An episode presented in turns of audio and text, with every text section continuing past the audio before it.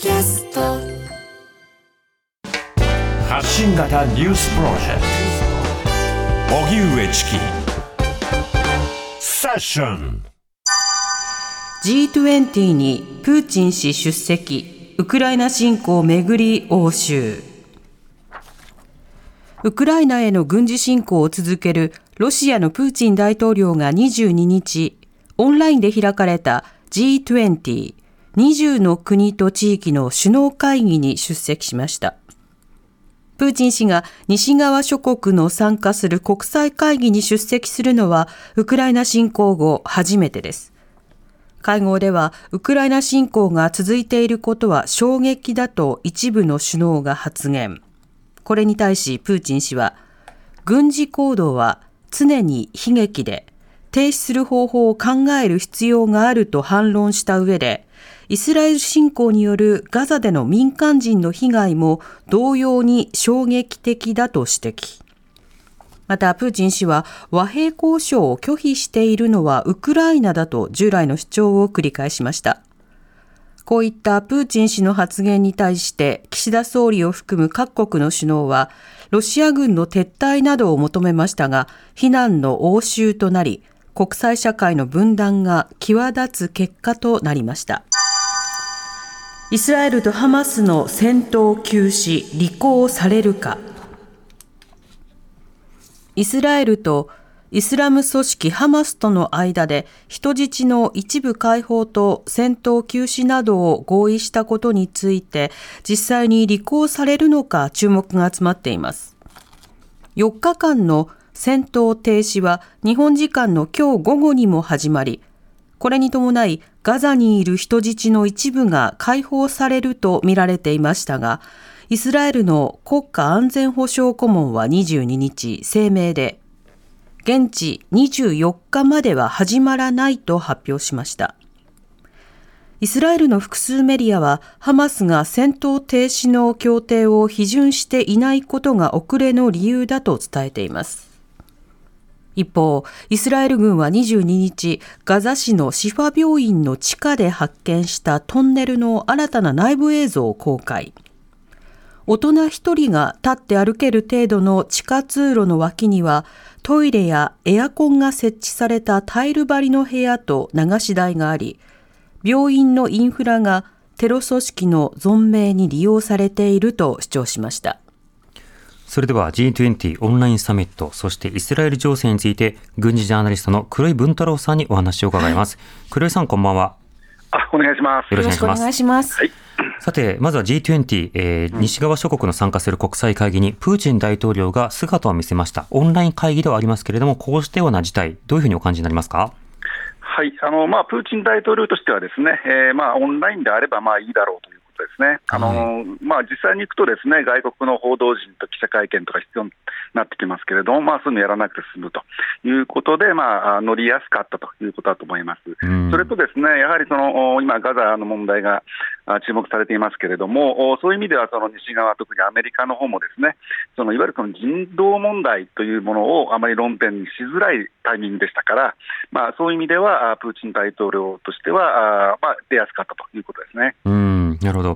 今回の G20、プーチン大統領の発言での印象的な場面というのはいかがでしょうか？うんあのまあ、大体その国内で、彼がロシアと国内で言ってるような、まあ、自分たちは正当だと、悪いのはウクライナだというようなことを言ってるんで、まあ、それ自体はあそれほど驚きはないんですけれども、私、注目してたのは、ですねむしろあのガザ問題であの、思ったより強く言わなかったんですね、うん、そのもちろん民間人攻撃はあのだめだと非難はしたんですけれども、それを、まあ、実行しているイスラエルを声高に非難して、それを助けているアメリカを非難する、まあ、絶好のチャンスではあったんですけれども、えそういったものを加熱してしまうと、まあ、自分たちのウクライナの問題も変わりあ入ってきますので、うん、まあ、なんて言いますか、そのよまあ、今、分断してるっていうニュースななんですけれども、それをある程度、過激化しないように、少しこう、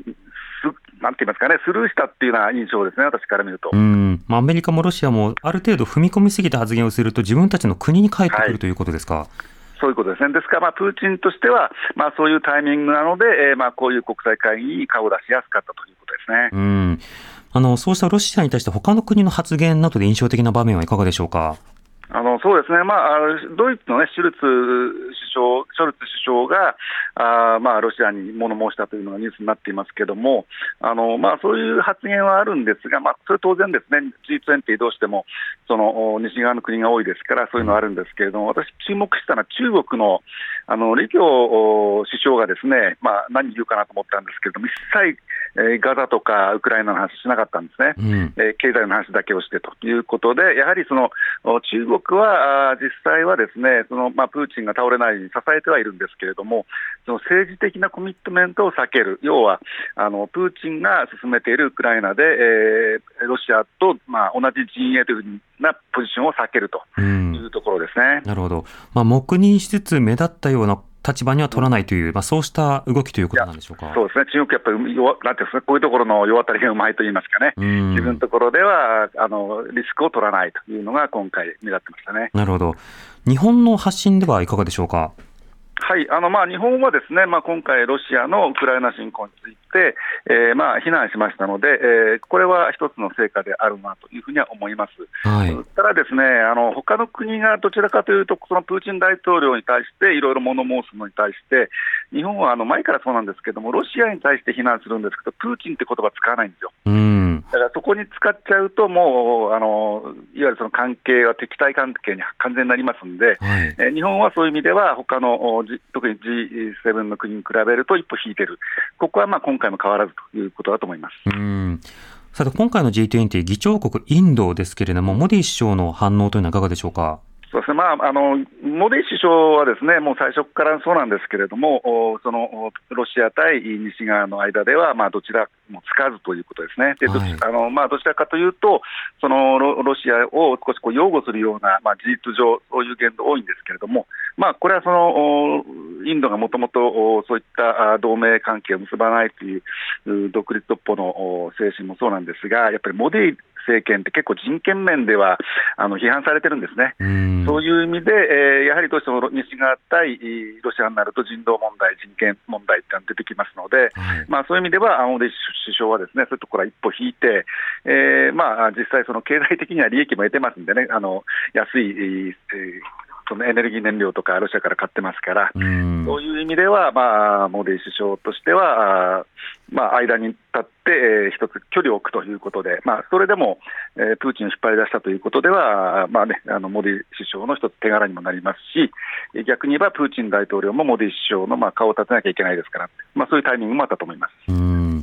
うんさて、そうした G20 の中でウクライナ侵攻、これはあの、まあ、大きくはなかなか動いていないということが指摘されてますが、現状いかがでしょうか？そうですね、まあ、あの大雑把に言えば膠着に近いんですけれども、細かいところを見ると、その南部と東部でちょっと事情が違いまして、はい、えー、南部のヘルソン州というところでは、あそういった川を渡って、ウクライナ軍が少しずつやっぱり進撃をしています、うん、えー、対して東部のドネツク州というところでは、ロシアがあかなり攻勢をかけていて、えー、もうロシア側が相当被害を出してるんですけれども、ウクライナの反撃でですね、それでもロシアをやめない、はい、えー、ウクライナがあなかなか防ぎきるのが難しいかもしれないというような状況になってきています。うんまあ、非常にこう長期化してきているわけですけれども、一方でイスラエル、ひとまずは4日間の停戦ということがまあ言われているわけですけれども、この動きはいかがでしょうか？